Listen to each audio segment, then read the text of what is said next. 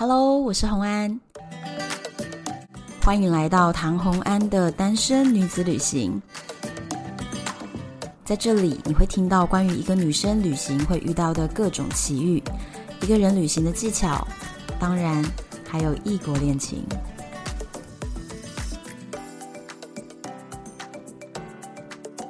Hello，又回到了旅游的单元。今天要跟大家分享的国家呢，相当的特别，是我充满了好奇，但是连我自己都还没有去过的国家，就是哈萨克。只有在小说里面会看到。那它是之前的苏联会员国，我对于前苏联的会员国呢，也都相当相当的好奇，然后非常有缘分。我在我自己的一个旅游的赖群组里面。有一天呢，就看到别人私讯某人说：“诶，可不可以跟你访问关于哈萨克的事情？”我就想，哈，这个群里有人在哈萨克吗？所以我就马上哦，厚着脸皮就直接说：“诶，我也要私讯你啊！”我就跟这个人牵上线了。所以今天就替大家邀请到我们节目里面来跟大家分享一下哈萨克。我们先欢迎 Eddie。Hello，各位听众，大家好，我是 Eddie，我现在在哈萨克工作。哎、所以我们现在这个录音真的是很不容易，也是由哈萨克远端录音。哎，对啊，真的是很不容易，因为大家知道前一段时间哈萨克它才发生这个暴动，然后中间有一段时间我大概连续四天是没有网络的，因为政府。直接简单粗暴的把网络关掉，然后防止暴民互相联络。其实这个事情哦，也不止哈萨克有啦。我我们之前已经经历过，就是古巴跟俄罗斯都这样子。哦，那种社群软体上面，只要稍微大家比较暴动一点，或者是开始有一些各个城市的串联，国家直接断网。呃，对啊，其实，在很多这种之前比较共产体系的国家都有这种问题。我在哈萨克已经住了三年，中间经历过好几次这样子。嗯，哎，那。你你是什么样的原因让你跑去哈萨克住了这么长时间呢？是工作吗？呃，对，其实我是因为工作的关系，然后我现在在帮一家入资开拓在整个中亚区域的业务，所以说我当时记得三年三年前过来的时候，我是一个人过来的。呃，现在帮公司在这边把公司开起来的这样子。哎、欸，你真的蛮强大的耶！就是一个人提着一只背包，直接就过去开始草创这样子，从零开始吗？对啊，从零开始，然后现在在当地大概员工有两百五十位左右。哎、欸，我觉得你这么厉害，为什么要替别人开公司？为什么不自己开？呃，可能因为我负责的这个业务，或是我负责的市场比较冷门吧，所以说。刚好也偶然呃遇到这样子的一个机会，然后中国的公司其实有比较多这样在海外开拓的机会。哦，也对啦，因为热钱在中国嘛。现在就是哈萨克生活三年了，对，差不多差不多三年再多一点点。诶，那我想问一下啊，在一开始你前往哈萨克之前，你对于哈萨克有没有什么想象？其实我一开始对哈萨克的这种印象非常陌生。就只是觉得说这是一个游牧民族，对这里稍微有一点了解的，大概就从台湾人的角度来看，可能只知道这个萨宾娜吧，就是那个排球选手。哦。然后还有他们有一个歌手比较有名的叫迪玛希。除了这些，我其他什么都不知道。其实我对哈萨克的印象也真的是非常的浅，就是我的印象就是它是前苏联的会员国，所以在我的想象当中呢，它就是跟俄罗斯实在是非常的相像，就包含我在电影里面如果看到有一些角色，比如说他说啊，前往哈萨克，你会觉得啊，这整个镜头里的画面都会觉得其实就很像俄罗斯，所以通常我可能是直接把俄罗斯的画面就直接带入了。但是那你自己觉得后来真正前往哈萨克之后，哈萨克到底是一个什么样的地方？呃，其实我来到这边以后，我感觉到很多东西跟我想象的完全不一样。当然，我一开始是完全对这个国家没有概念。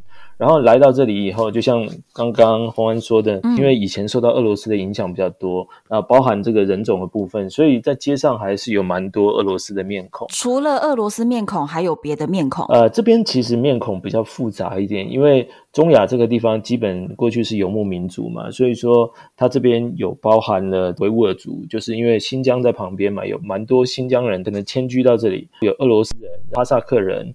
乌兹别克人、乌克兰人啊，或是鞑靼人 （Georgia） 就是乔治亚人，所以这里其实基本上是一个比较混种的一个国家。所以他的长相应该是，比如说像呃俄罗斯的人，可能就是比较皮肤非常白，然后金发发色比较浅的这种人，然后再来是类似像新疆的话，可能就像迪丽热巴那种长相吗？嗯，对，其实蛮多人是这样子。那会有比较像蒙古人的那种长相吗？也是有，也是蛮多的，因为像蒙古人的这样的长相，其实是比较标准的。哈萨克人哦，真的，所以哈萨克人大部分就是标准的话，应该是像蒙古人长相，就是其实蒙古人长相又长得很像韩国人。呃，对，就是如果听众会比较容易想出来，其实就是比较像韩国人那种比较丹凤眼的一种长相。但是在这里，其实你也很难说一个很典型的长相，因为他们觉得自己都是哈萨克人，所以你跟他说你是或是你不是，基本上可能很多人他心里不会很开心。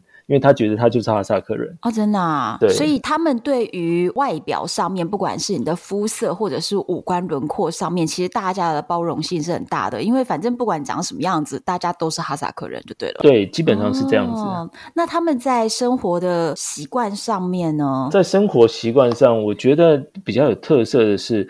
他们在很多习惯上其实是比较学习西方的。那不管是在穿着，整体的感觉就是这里是一个比较偏亚洲跟西方合并的国家。他们在很多生活习惯上已经是学习外国，但是他们还是保留了一些很好的传统。那以及在宗教上，我觉得也是有跟我想象比较不一样的地方。因为以宗教来讲，我其实在整个穆斯林国家工作了很多年。哈萨克基本上也算是一个穆斯林国家，对，它这里算是一半穆斯林，然后一半是东正教，因为过去有被前苏联统治过嘛。但是虽然是穆斯林，但是其实他是一个比较世俗化的穆斯林，嗯、可能就不吃猪肉，但是就是他们也不太遵守那种礼教，不做这些礼拜。那喝酒吗？呃，喝酒那绝对是喝酒的，而且又跳舞，没有那种所谓男女分际的这种差别，而且基本上一跳了舞。基本上是男男女女都跳在一起。其实这个东西是很特别，穆斯林啊，就是我们大家知道不吃猪肉以外，禁忌非常的多啦，比如说不能喝酒啦，男女是严格分开，甚至连在做礼拜的时候，他们男女都要分开不同的区域。但是哈萨克就是又结合了草原民族的性格，所以他们又喝酒又跳舞，男女分际就是没有分那么清楚。那我想问一下，他们是能够接受婚前性行为的吗？呃，这个是完全没有问题的，的基本上对，这边已经是非常世俗化的一个地方了。所以他们的穆斯林真的是非常融合诶。对，我也不晓得为什么他们信这个伊斯兰，然后但是完全是不守这个分际。他们可能除了在这个斋月的时候，很多人还会进食，但是基本上。祷告这些事情基本上平常都没有在做的，跟我们想象的穆斯林完全不一样。所以说这是一个比较冲突的地方。那我觉得像喝酒跳舞可能是比较偏向草原民族的特性，特别是跳舞这一块，哈萨克人真的很会跳舞。我们基本上在当地工作的话，有时候跟同事会去聚餐。或是说像年底会有一些尾牙，那大多数的时候都在跳舞，基本上办公室里就不太会有人不跳舞。所以你也要会跳舞？基本上也来这里才接触的，但是跳的不好，但是你一定要下去跟大家一起玩。那我在当地也参加过当地的婚礼，那当地的婚礼这个时间也很长，大概从下午三四点一直开到晚上十一点，大多数的时间都在跳舞。我跟你讲，这个真的跟俄罗斯太像了。呃，对，俄罗斯也是这样子的。对，可能这个区域都是这样子吧。对，我觉得很妙，因为我之前参加的那个俄罗斯婚礼也是从下午傍晚开始，然后一直到晚上凌晨十二点才是个重头戏，然后可能到一两点。然后重点是那个菜上来没有人在乎，菜才刚上，然后司仪又说大家来跳舞吧，然后就觉得为什么我们要一直被叫出去跳舞？然后我就心心念念，我桌上的菜都凉了这样子。对，所以说我觉得这在这里算是一个比较蛮正常的事情，而且不管你在办公室里或是在工作上有什么冲突，基本上大家只要吃一顿饭，跳一场舞。可能很多事情就可以解决啊！跳舞的功能这么的全方位，对对，从很小就开始跳了。那我想问一个问题哦，他们的舞蹈到底长什么样子啊？是那种就是觉得很草原，就是要比如说半蹲啊，然后手抱在胸前啊那一种舞吗？还是是什么类型的舞？呃，都有诶，其实都有。像手抱在胸前，就是说他们有一些舞，像比较偏向踢踏舞，嗯，这个就比较像是从 Georgia 那边传过来的。嗯，那也有一些像从新疆这边传过来的舞，其实他们这里舞的种类蛮多的。嗯，像他们在当地如果有一些聚餐或是有一些婚礼，他们经常喜欢玩的一个游戏，就是说他们先播放个音乐，然后找两个人上来尬舞这样子。啊，battle。对，根据这个音乐，然后去决定说你要怎么跳。他们就是。就是任何活动都来 battle，尾牙也要 battle，婚礼也要 battle，就跳舞这样子。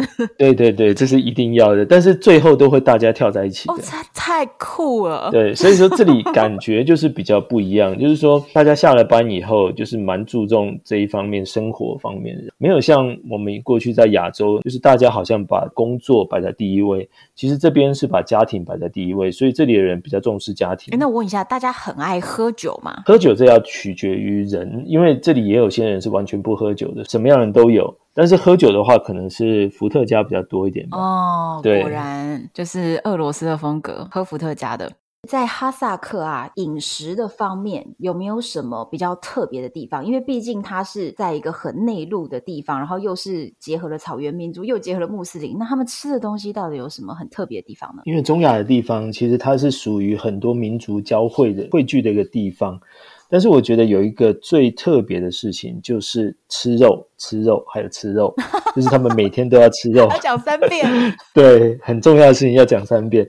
我真的觉得这里的肉真的非常便宜，而且当地人真的是一天不吃肉就感觉很奇怪。特别是连女生都是这么想，因为像在台湾的话，很多女生可能会还吃了一点东西就跟大家说要吃饱，嗯，但是在哈萨克完全不一样，基本上你是没吃肉的话，大家都觉得没吃饭这样，就是没吃肉就面目可憎了。对对对，以前就是有当地的这个朋友跟我说，哈萨克人吃肉很厉害。当时我还觉得有点不可思议，我心里还想，就哪个国家人会自己说自己吃肉很厉害？但是住了三年以后，好像是真的，因为非常夸张。我不管去任何餐厅，我只要问别人说：“诶，那你在这里你推荐什么？”他都跟你说牛排，所以基本上我大概一个礼拜可能要吃两三次牛排，真的不夸张。啊、而且他们的牛排都超级大，多大？超级大，几公分大？一个手掌？比一个手掌更大？多厚？可能两个手掌合起来，啊、比两个手掌合起来还厚。Oh my god！对，真的是超大块的肉哎。对啊，我其实还可以提供照片给你看。我们需要，对，我们要看。我基本上在任何的餐厅，它一定都有这个牛排，或是马肉。哇马肉也是我们几乎天天都会吃的，因为当地人其实很喜欢吃马肉，他们这里马也是其中的食物。马基本上它的也是营养价值比较高，以及这个它的胆固醇比较低。那当然，这里男生觉得马对男生可能有壮阳的这个效果吧。壮阳？那马肉跟牛肉吃起来有什么不一样？你可以给我们形容一下。我觉得没有什么太多的差别，但是我感觉牛肉可能会就比较多汁一点吧，马肉可能这个脂肪比较少一点。哦，马肉脂肪相对少一点，但是也是一样的那个弹性或者是那种口感，口感差。差不多，马肉比较偏向瘦肉。那会有什么特殊的味道？倒不会有，不会有特殊味道。但是马奶的味道就很，就是有点馊。所以当地人是喝马奶的。哎，对，当地人喝马奶跟骆驼奶，那他们觉得马奶跟骆驼奶对于肠胃是好的，对，对身体比较好一点。啊、这两个我都不行哎，这两个我其实喝过，然后我都觉得 Oh my God，就是打开来就是快要崩溃，然后喝一口之后觉得真的不行，真的不行，这样子很重的一种味道。真的，我那时候我记得我我第一次喝的时候，我心里觉得这不就是喷吗？就是很馊，非常非常馊的那种味道。我心里想，这种东西哪需要卖？你把牛奶把它放到坏掉就可以了。可是那边其实反而比较少喝牛奶吗？相对比较少一点吧。嗯，其实也是有啦，只是说他们当地有马奶跟骆驼奶，那他们觉得这个对身体比较好。这可能跟他们以前生活方式有关。吃肉喝马奶算是当地比较有特色的一个地方。哎，所以你们到处都在吃这种，就是什么马排、牛排、肉排，然后聚餐的时候，该不会整桌全是肉吧？对，基本上聚餐整桌全是肉。聚餐的时候，比如说人多聚餐，可能会点一个那种比较大的拼盘，然后来大家来 share，拼盘也全都是肉，香肠、火腿这种东西吗？对对对，非常多，所以很夸张，感觉每天都要看到肉这样。所以我回台湾我会有点担心，因为我担心我吃不到肉。真的，你就爱上肉了？那所以他们那边也吃羊对吧？也吃羊啊，就是羊肉、马肉跟牛肉吃的比较多，那因为他们这里是穆斯林嘛，猪肉其实普遍吃的非常少，几乎没有。对对，然后另外还有就是这里因为。他们是一个内陆国，所以海鲜比较少一点。嗯，很多鱼的这个吃法比较跟俄罗斯比较像，就是很多鱼它是捕来以后，然后去把它做腌制，然后搭配这个伏特加或是搭配这个双黄瓜一起吃。啊，我知道，新鲜的鱼比较少。俄罗斯的鱼通常都是两种吃法，一种是腌的，都已经变鱼罐头的那种，然后另外一种是把它晒干，变成都已经有一点黄黄透明那种很硬很硬的鱼干，然后都配酒的。对对对，差不多这样子。我一开始来比较不习惯，就是好像这里找不到海鲜，但是就是肉非常多，而且这里的肉很便宜，多便宜？基本上这里最好的牛排馆，他们可能一个牛排比较好的，可能也就四五百块台币。你说刚刚那个两个手掌的厚度的牛排，居然只要四五百块台币？对，因为像你在台湾，呃，比如说在台北，可能比较好的这个牛排餐厅，像如斯葵这些，啊、它吃下来应该一克牛排应该要两千块左右。要说老实话，真的是在这边待久以后，我没有觉得台湾那边有特别好吃。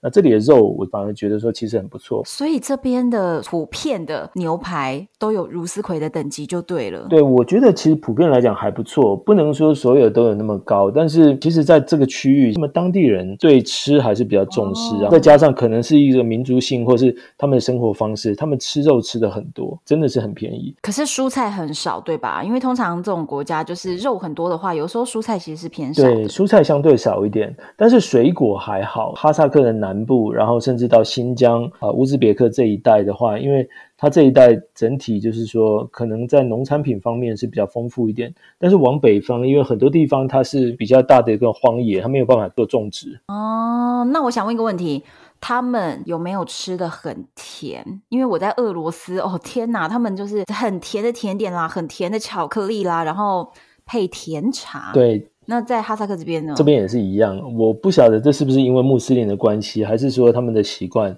那基本上不管他们吃的再多，好像感觉饭后都还是要吃个甜点。在家里基本上就是随便备一些甜点在家里，其实是很正常的。因为这里人比较重视仪式感，然后人跟人的关系比较密切一点，所以经常有这种互相拜访的情况。所以不管你去拜访别人，或是别人来家里拜访，那你都要准备一些甜点或是茶在家里这样。诶，那它的甜点是哪一种啊？是那种穆斯林，就是很多，比如说坚果，然后用蜂蜜整个把它变成一个块状的那种，还是比如说是糕饼类？坚果也有，然后糕饼也有，但是他们的糕饼，第一个我觉得很甜，第二个我觉得还蛮硬的，就是他们这里特别是蛋糕，他们的蛋糕跟台湾比较不一样，台湾可能喜欢那种里面就是说比较松软的那种蛋糕，嗯，但是这里的蛋糕我觉得都非常硬，所以我自己是吃的不是很习惯。很硬的蛋糕是像什么啊？就是我真难以理解。对，就是应该说它不是像台湾的那种那么蓬松。呃，你你可以想象的，像俄罗斯的，很像面包。对，他们吃的那个吐司，你你你知道吗？他们那个吐司超硬的，那种黑黑吐司、黑麦吐司那种。对对对对对，就类似那样子。然后他们蛋糕就是这样。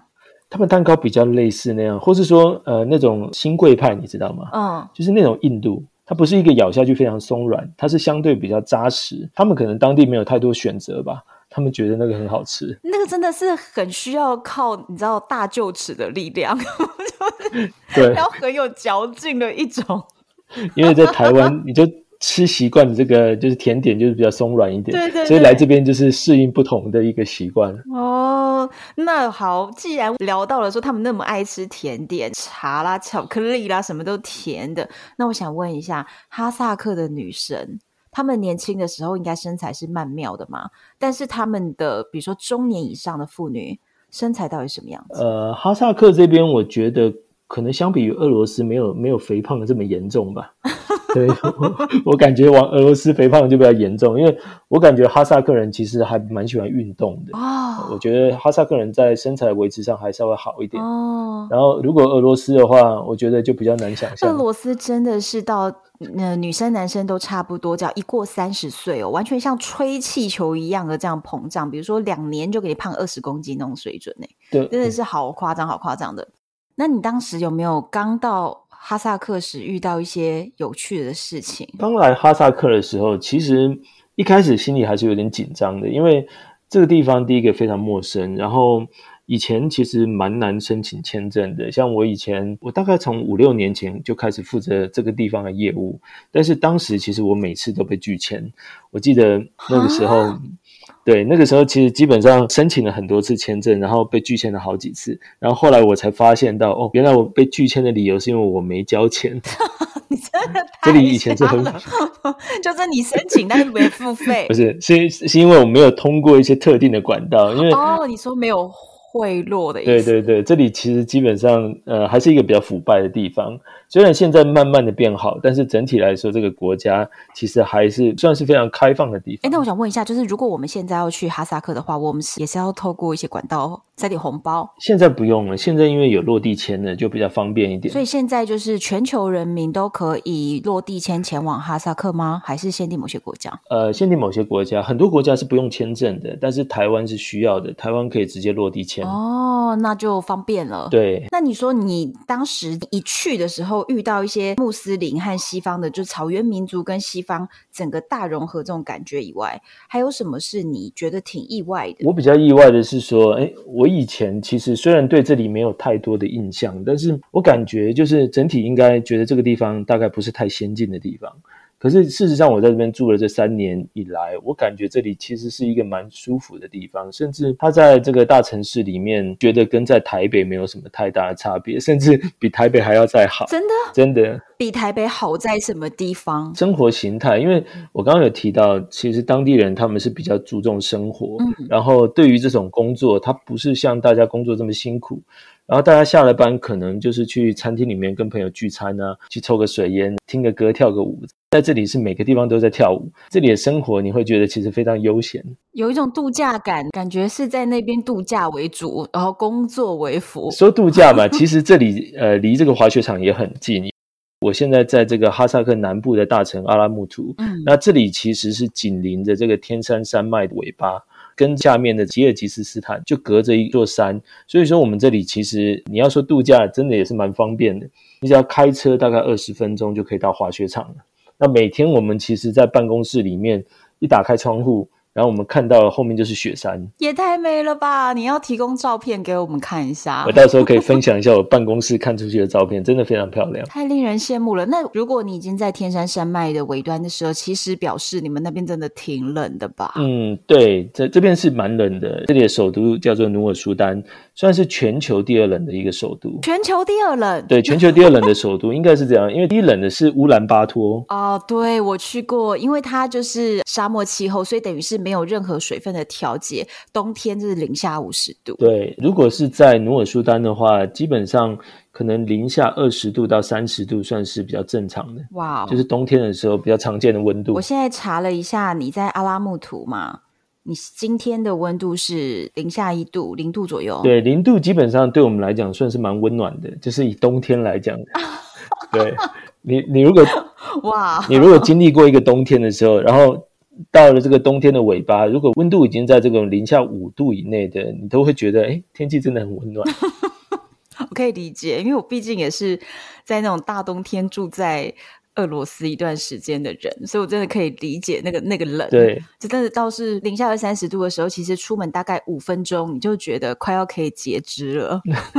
真的，可是其实，在当地你也知道，因为有暖气嘛，所以你的感受不会这么强烈，嗯、而且当地其实比较干燥一点。哦，所以就不会像台湾湿冷那么难受，其实就是一个干冷。那你只要穿的够暖的时候，就其实还行。对对。前阵子啊，哈萨克就是发生了一些冲突事件嘛。呃，对，这个真的是我刚好前几天，我刚好那天早上，然后从杜拜回来，然后一落地，然后就看到机场里都是军队。哦，对，它到底是什么情况呢？其实这件事情的话，说起来，我们自己到现在也都还在讨论这个事情。为什么？因为整个中亚这边，它都是前苏联的加盟国，嗯、所以说。过去这里都是一个共产体制嘛，所以即使解体这么久，到现在已经三十年左右了，但是其实很多国家都是单一个总统或领导人，一党独大。对对对，所以说其实很多民众其实对于这样的事情，或者说这样比较腐败的这个情况，已经是积怨已久了。然后在过去已经有太多零星的冲突，所以这一次我们一开始也觉得大概是这样子，但是。从后来我们看到的一些新闻，感觉又好像这跟这些这个政治的斗争有点关系。哦，就是一方面是人民对于一党独大的长年以来的制度是有反动，但是其实背后还是有政治权力的角力，然后在背后煽动这股力量，来造成这一次的冲突事件。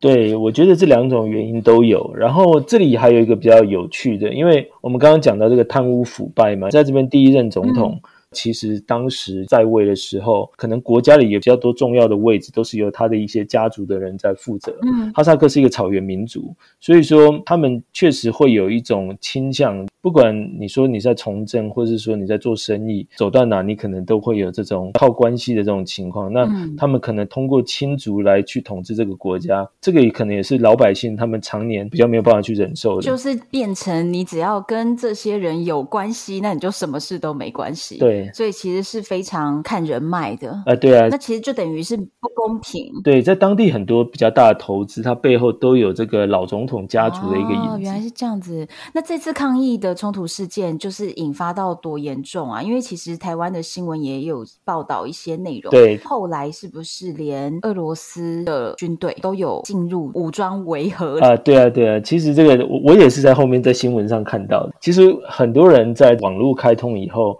我收到很多的讯息，就是来自台湾这边家人朋友的关心，但是对我来讲好像没有感觉。嗯，因为虽然我住在市区，但是不是在市中心的地方，嗯、因为那市中心的地方，在实际暴动发生的地方，那个区域可能都是政府的一些办公室，所以离这个居民区是有点距离的。当时我们听到一些零星的一些枪击声，但是我们感受其实没有那么强烈，反而是这几天因为网络断网断了四天，有点痛苦。可是你的都听到枪声了哎。呃，可能是我自己经常在国外，而且我自己跑这个 这个常常听，是不是？我自己常常听，我心里想，这有什么大不了的？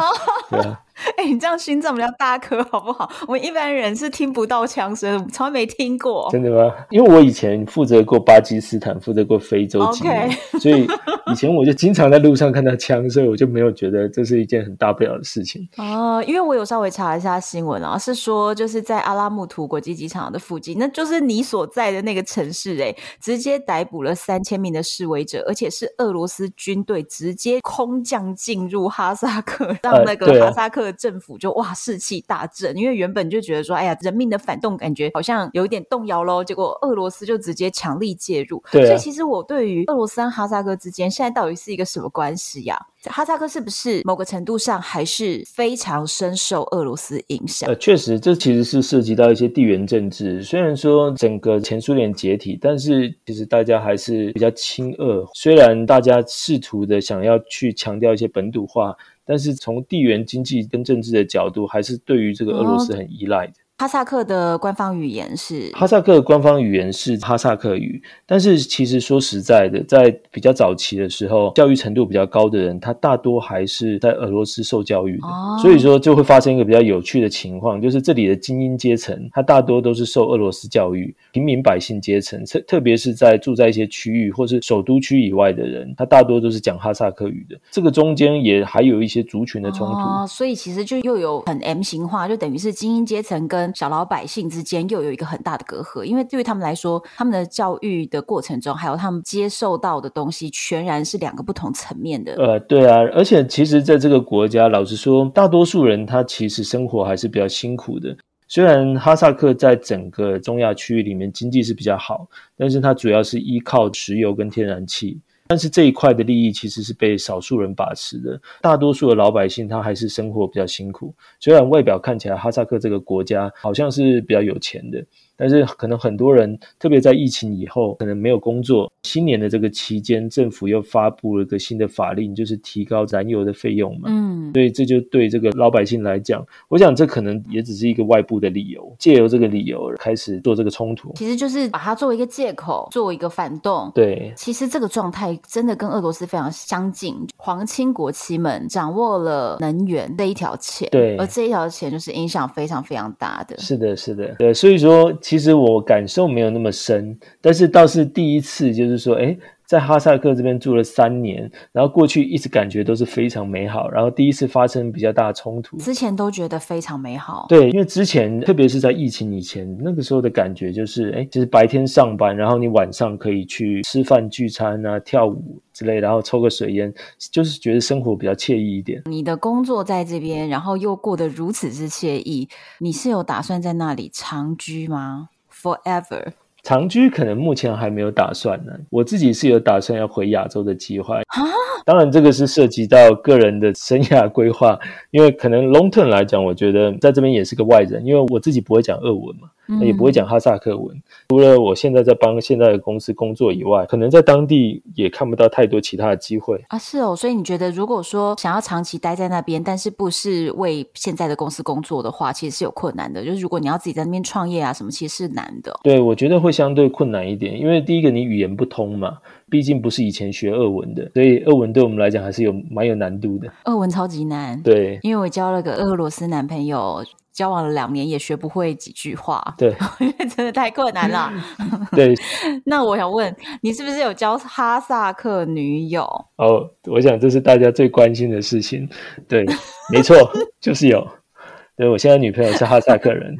先先问长相，因为你知道，大家对于这个地区，就是比如说俄罗斯啊、乌克兰、哈萨克啊这些区域的女生，都有一种哇天哪，就是芭比娃娃一般梦幻的长相。嗯，那所以你的这位女友，她长到哪一个类型？因为你刚刚有讲说嘛，就是哈萨克这边的人种是非常非常多元的。对，我女朋友，其实她比较像俄罗斯人，哦，因为她是来自于北方，他们的城市离俄罗斯比较近一点。她妈妈的脸就是一个俄罗斯脸这样子。虽然她一直说她是哈萨克人，我们经常会因为这个事情讲的她很生气。我就说你就是一个俄罗斯脸。为什么感觉好像他们被说说，哎，你长了一个俄罗斯脸会生气哦？呃，对，他们会生气，因为他们就觉得他是哈萨克人吧。国族主义这么深？呃，对啊，对啊，对啊。我觉得很特别，是因为像比如说，呃，如果今天有一个台台湾人，然后他走在路上被别人误会说：“哎，你长得好像日本人哦，或是你打扮好像日本人。”我以为你是日本人。你知道，有的时候台湾人还是蛮高兴的，也不会觉得不高兴啊。那如果你说：“哦，我长得很像韩国人。”呃，好像也可以啊，就是台湾人好像对于这件事情不会有这么强烈的反应，可是他被说他长得像俄罗斯人，其实他就很不开心。我觉得可能有些地方他们还是有一些对自己民族或者国家一点骄傲吧。嗯，所以他长得反正是一个金发型的，对，金发。哦，金发美女，那你有要出卖一下女友的照片让我们大家看？这个可以后面出卖一下这样子。对耶，太好了！因为听众都很希望能够听到台湾的男生如果在国外交往到很不错的对象的时候，他们都是一直跟我敲碗这一类的故事。OK，我所以这样子让我的听众非常振作。我跟我女朋友认识的这个也是很偶然，我们在路上认识的。什么路上搭讪哦？呃。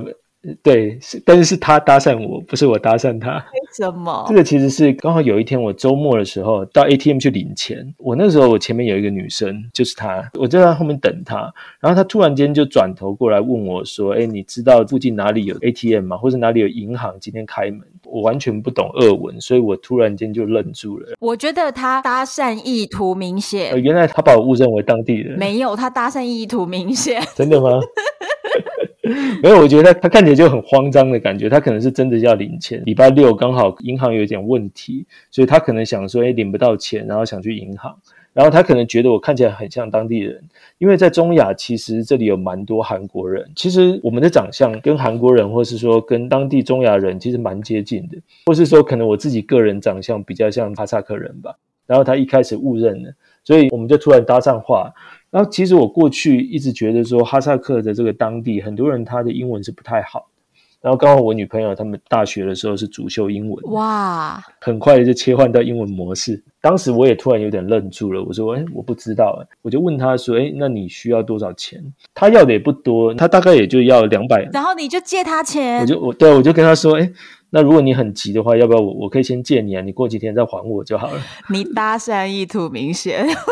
我我当时真的完全没有，是没有，你就是有意图，你最好是领钱跟前面这个人，你还可以借钱。对啊，我就跟他说，你要多少钱？我原本以为他会需要很多钱，但是其实真的不多，就几百块台币，大概两百人民币左右。我说，那如果这样的话，那要不我可以借你啊？过几天还我就好了。因为当时我还没有想很多，因为既然有需要帮忙，而且这个地方应该不会有骗子吧？治安真的这么好？哈萨克是一个让你觉得不会有骗子的地方哦。我觉得其实治安还不错，因为我刚刚有提到大家喜欢跳舞，在餐厅的时候你会发现很多人他把自己的包包摆在他的座位上，然后就去跳舞了。然后真的在哈萨克不会有人偷这个东西。他们贪污是体现在另外一个层面，就是你在做很多事情的时候，你是私底下塞钱，但是在这个公开的场合里偷窃的这种行为是非常少的。我基本上不曾遇到过。哇哦，对，所以反正你当时就觉得他也不会是一个骗子，所以你就很好心的就借了他钱。对，而且当时我们带的这个 ATM，它不是在一个像在商场里面是比较人多的地方，是一个比较偏僻，它可能就在住宅区旁边的一个 ATM。那我也不觉得会有人特地守在那边等这个肥羊过来，所以我就想说，好，那我可以借你啊。那甚至我还说，那如果你不相信的话，你可以加我的 WhatsApp。哦。好了，听众朋友们，赶快把这招学起来。但是我借他以后，我真的就忘了。然 后，但是他过几天，他就真的联系我，然后还我钱。哦，那你们是认识了多久之后才正式进入一个交往关系呢？大概半年吧。也是认真在谈恋爱的感觉，也认识了，然后再认真交往，并不是一头热的那种。哎，呃，没有。对，一开始其实因为我在当地有工作嘛，所以我们只是说一般的朋友。然后后来他是有陆陆续续邀请我去参加他的一些朋友的活动，所以开始才比较熟悉。那也因为这样子，其实我认识了一些当地的朋友。否则过去的话，其实作为一个外国人到当地生活，其实会比较辛苦一点，因为你在当地打拼的那个时间，其实你真的是没有朋友了，大多数就是工作嘛，跟公司的同事上班有些互动，嗯，那下班基本上都是一个人。后来认识他以后，开始有一些本地的朋友哦，你才真正的感觉有一点融入哈萨克的感觉了。对对对，才开始越来越了解当地人一些生活习惯。交女友确实是一个很能够了解到真正当地人生活与价值观的方式哦。那你在跟他交往的过程中啊，你有感觉到就是像刚刚我们说嘛，他们是。西方跟草原民族的大综合，那他们的女生对于感情观啊这一类的，到底是怎么想的呢？当地其实比较特别一点。来到这边以后，我发现其实当地人其实蛮保守。虽然他们在行为上，大家平常日常生活，我刚刚提到跳舞啊，或是喝酒这些事情，但是在于婚姻观，我觉得大多数人是比较保守的。怎样叫做保守？就是很多人都觉得说，哎，你如果今天跟一个人在一起，就是要结婚。对，就是要结婚，而且你是要尽快的跟他提亲。你如果超过一年没有提这个事情，人家就会觉得说你是不是认真的？啊？那通常比较会听到谁交了个男朋友，谁交了个女朋友，然后。过了一年以后，双方可能就决定要结婚，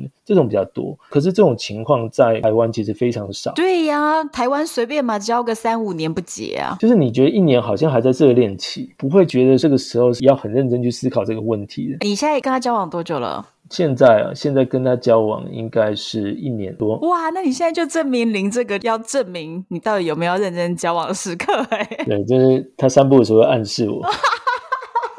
怎么暗示的？对，因为他就跟我说，哎，这个他身边哪个朋友啊，什么男朋友跟他求婚的，然后他们才认识多久？所以他觉得你们两个已经稳定交往一年多。差不多你就该开这个口了。可是你刚刚跟我说，你的人生规划是你想回到亚洲，但是这个不冲突啦，不冲突是不是？对，这个其实不冲突。你确定吗？你确定不冲突吗？也是可以带回亚洲的。可是，嗯、呃，他的谋生能力呢？呃，当然，在亚洲这个地方还是需要适应吧。首先，可能需要学中文这一部分，我其实也没有想的这么远。我听你这样讲，就是觉得你根本就是忽略他们这个一年的这种期限，你根本不想管，你就是照你自己的 tempo 再来的，因为你根本都没有想说。如果把他带回亚洲的话，他到底怎么去面对他的生活？这样，他现在是有工作嘛？对不对？呃，现在有工作，因为这个其实我们在一开始是不了解。没有在当地交女朋友的话，我真的不了解他们有这样的习惯。但是我确实可以感受到，很多人，特别很多女生，她们就是一毕业就结婚了，就赶快生小孩。而且当地人其实非常喜欢生小孩，啊、我其实蛮惊讶的。对，在这边基本上生个两个是基本的，三个到四个其实很常见。基本上女生只要生小孩，公司里必须要帮这个员工保留职位三年，哇，他可以随时回来。不是，那这样子谁要在那边当企业主啊？就是你看他连生四个，总共十二年，你要帮他保留这个职位留职停薪哎。但是一般人可能不会离开那么久，也许有些人他是生了小孩，过了一年、过了两年就回来。当然也是有很多女生，她们结婚以后是以家庭为主的，因为这里毕竟它的文化比较不一样，大多数人是以家庭为重，特别是女性，这个是一个部分。还有一个很有趣的，就是我来这边才发现到的，就是这边其实很多事情可能跟俄罗斯蛮接近，就是。男生不需要做很多的家事啊，对，对，而且我们一起在吃饭的时候，其实男生如果帮自己倒茶、帮自己倒酒，其实是一个很不好的事情啊。通常这个事情都要让女生来做。这是什么一个大男人主义的国度？我突然觉得我听众里面的男生现在都即刻想要查询哈萨克的机票，买机票了，这样。对，就很想赶快过去啊。对，这是一个非常特别的情况，因为我自己是当业务的嘛，我以前的习惯就是，哎，其实业务应该主动去帮别人倒茶倒酒。我们至少我们的观念会觉得说，哎，你可能离茶壶、离饮料比较近，那你可能就去做这个动作。但是在这里完全不是，这里基本上是女生要帮男生做这件事情。所以公司里的女性也要做这个事情，反正只要是女性就要做。所以不管你在公司里是什么样的职务，反正大家一起吃饭的时候，女孩子就会承担了这样的一些小工作。对，所以基本上男生就是属于在饭桌上或是厨房的事情就不属于他管这样子。那整个家庭里面的家务也不用做吗？其实男生可能比较是做一些外面或者一些比较出众的工作，煮饭这些事情，或是做家务，基本上都是女生的工作。我觉得哈萨克就是男人的天堂啊！天哪，对对，基本上，但是这个跟俄罗斯应该有一点接近，但是可能不是完全一样，有点接近。对。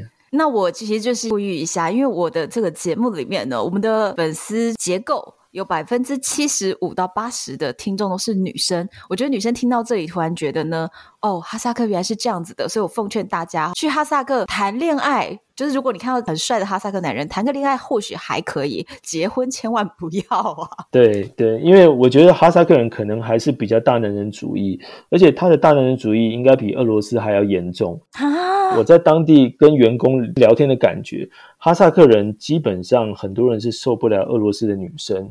因为他们觉得，他们可能做不到哈萨克人就真的家庭的那种要求啊、哦，我懂了，就是他们认为说哈萨克的女性才是真正的温婉贤良，然后宜室宜家这样子，然后觉得俄罗斯的女人太有自己的个性了，嗯，对，或者是太有自己的想法或人生规划，然后就不愿意以家庭为重啊，真的就是大概是这种想法。如果是这样子的话，那我相信台湾女生在哈萨克也是不会有市场的。呃，可能对，应该应该是不大会有市场。那我问哦，你女友？会不会反而觉得你是一个特别特别温柔的暖男？对，其实他身边的朋友都觉得我非常好，真的，因为他们觉得说，哎，我居然会帮忙洗碗，我觉得这个对我来讲蛮正常。因为在台湾，好像男生不会分担一点家务，那你基本上就是。就是公敌一样，对对，在女生面前都会被批斗的这样子。就所以你就做了那么一点点小小的家事的时候，哇，突然他们就对你的评价变很高吗？对，其实因为我们家里都是男生，我家里我们有三个兄弟，所以平常从小时候开始，就我父母都会要求我们做家事嘛，所以我们不会觉得这是一件很特别。但是到这里，他们就很惊讶，甚至有一些比较保守的人。他会认为这是错的，你不能做这些事情。保守的男性是不是？比较保守的，就是不管是男性或女性，他就认为说，哎，你不应该做这些事情，这个就是女生做的。哦，觉得哦，你不够 man。呃，可能可能你这样子就是太软了。对对对，不行。对对对，而且连女生都会这样想。哇，女生都会觉得这不行啊，所以被迫大男人主义耶。对，有时候你就坐在那边就可以了。哇！不过当然，因为我女朋友比较靠北方，所以她也没有那么保守啊。我懂了，就是她比较混合类，可能有一点点像，比如说俄罗斯那种比较女性主义一点点的想法，她是有一些些的，所以她也觉得说，哎，你愿意做也挺好，这样子。呃，对啊，对啊，或是说久而久之大家就习惯了这样子。哇，我觉得听到这边，大家突然都觉得哇，好振奋哦！男生去哈萨克发展容易吗？男生可可能机会相对少一点。所以其实就算喜欢，好像也有点困难，是不是？嗯，对，可能实际能够接触到这里的机会会比较少，因为在这边我刚刚有提到，在这边台湾人大概只有三四位吧。啊整个哈萨克对，整个哈萨克只有三到四位台湾人。因为你刚刚说少的时候，我以为就是比如说哦一千人，没有没有没有，只只有三四位。因为这里真的是跟台湾没有太多的连接，所以台商就你们那三四个，呃，也不算台商，因为你算是工作。对对对，我来这边工作，在阿拉木图这一边的话，我记得三位，除了我以外，还有就是外贸协会，外贸协会在当地有这个派驻的人员，然后是一对夫妻。那不算呐、啊。那那就是我们外贸协会而已。然后我就我了解，当地还有一位教授，然后是跟着老公嫁到这里来。所以说，其实真正在这里的人真的非常少。那这样子，你觉得哈萨克到底有没有就是观光的吸引力？观光的吸引力，我觉得可能还是有，但是可能不需要花太多的时间。如果你想来这边旅游的话，我建议你可以一并考虑周边的国家，像比如说哈萨克、吉尔吉斯跟这个乌兹别克一起，这样会比较好一点。当地虽然这是一个幅员辽阔的国家，但是它旅游资源其实比较缺少，比较没有开发。反而是邻国乌兹别克，它在很多古迹建筑的保护上其实做得很好。我建议你把整个中亚一起考虑哦，所以你觉得如果说对哈萨克有点兴趣，干脆呢直接来一个中亚旅行，然后哈萨克就安排几天经过，然后住个一两晚，你觉得这样就够了？对，哦，好的，是的，是的。你预计什么时候回台湾呢？啊？目前有规划吗？还是也还没？呃，目前可能是呃五月左右吧，因为最近因为疫情的关系。那你回来是会长居吗？呃，我这次可能会长居。那你的女友呢？呃，可以带回去啊。所以你要求婚了？呃，这个嘛，这个可以。保留一下，有没有觉得这个节目特别的辛辣？对，为什么一直问私人问题？对啊，这个感觉坑了很多这样子。没关系啊，你女友又听不懂。啊、对对对，我觉得蛮特别。哈萨克这个国家整个社会的氛围，还有你刚刚讲到，就是西方跟草原民族的这种融合。我觉得是相当特别的，但是我在想啊，如果我要去的话，应该还是要能够认识一些当地人，才能够真正在那边觉得体会到你刚刚所说的那些东西。因为如果只是一个旅行者，几天的时间，我觉得是可能有点难体会到的。嗯，是的，是的，而且特别是我觉得你可能要去到一些区域，因为我毕竟住在市区里，那市区里感受到的氛围是不一样的。因为过去很多传统在市区里其实已经没有那么的明显。哈萨克人毕竟草原民族，所以如果你要去感受那些当地的蒙古包啊，或者是游牧民族的风俗。或是甚至他们有些会养猎鹰，像这些东西你可能都要去到比较郊区的地方。可是，一般人怎么样去啊？呃，一般人的话，当地会有一些旅行社，可能参加一些当地的活动，或是说通过一些朋友介绍。好了，我们知道了，我现在就是找你。我如果真的有要去的话，我再来跟你详细问说，到底我要怎么样去联络，比如说当地的旅行社。好的，没有问题，没有问题。你来这里的话，我可以帮你都安排好。这么好，不管是哈萨克或乌兹别克，因为我们在这附近全部都有同事跟团队在这边。太好了，今天非常谢谢 Eddie 来到单身女子旅行，跟我们大家分享了一下大家都不了解的哈萨克，居然台湾人在哈萨克只有四个人，这太让我惊讶了。这么陌生的一个哈萨克，但是在 Eddie 跟我们分享的过程中，就发现哇，他其实是有这么多很冲突，还有我们难以想象的地方。然后今天呢，Eddie 跟我们分享的，不管是 Eddie 的女友的照片啦，还是办公室看出去那个天山山脉的景色，我们都会把它放在唐红安的粉丝专业，或者是单身女子旅行的 FB 社团。以及我们现在有 IG 上面搜寻唐红安或者是单身女子旅行，就可以看到。欢迎大家听了本集之后呢，赶快上去看一下照片哦。那如果男生的话呢，可以认真想一想哈，怎么样到哈萨克去发展，这是男性的天堂啊。好，敬请期待下一集。我是红安，我是拜。拜拜。